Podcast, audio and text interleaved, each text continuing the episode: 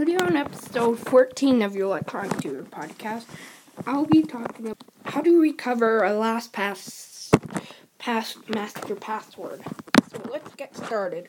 So, once in a while you could lose your LastPass master password, but there is a way to recover it. Because here are because you will want to recover it. And if you didn't write down your LastPass password, it is recommended to do that. Just find a hidden place to do it.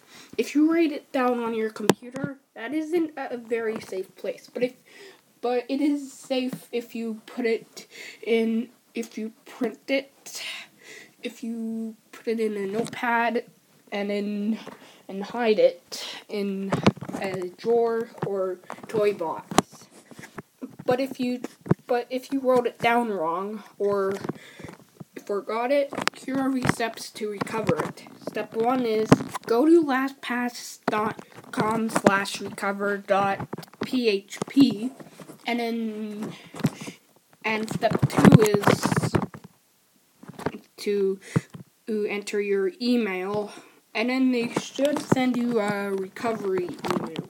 If you've enabled SMS recovery to reset your password, they should message you. If authentication is enabled, it will take a few more steps. So, first thing to do, type the numbers in the box below from the authentication. When a new window appears saying account is identified, then you would you will need to press OK.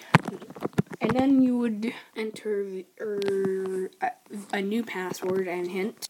And then you should be able to go back on without any trouble.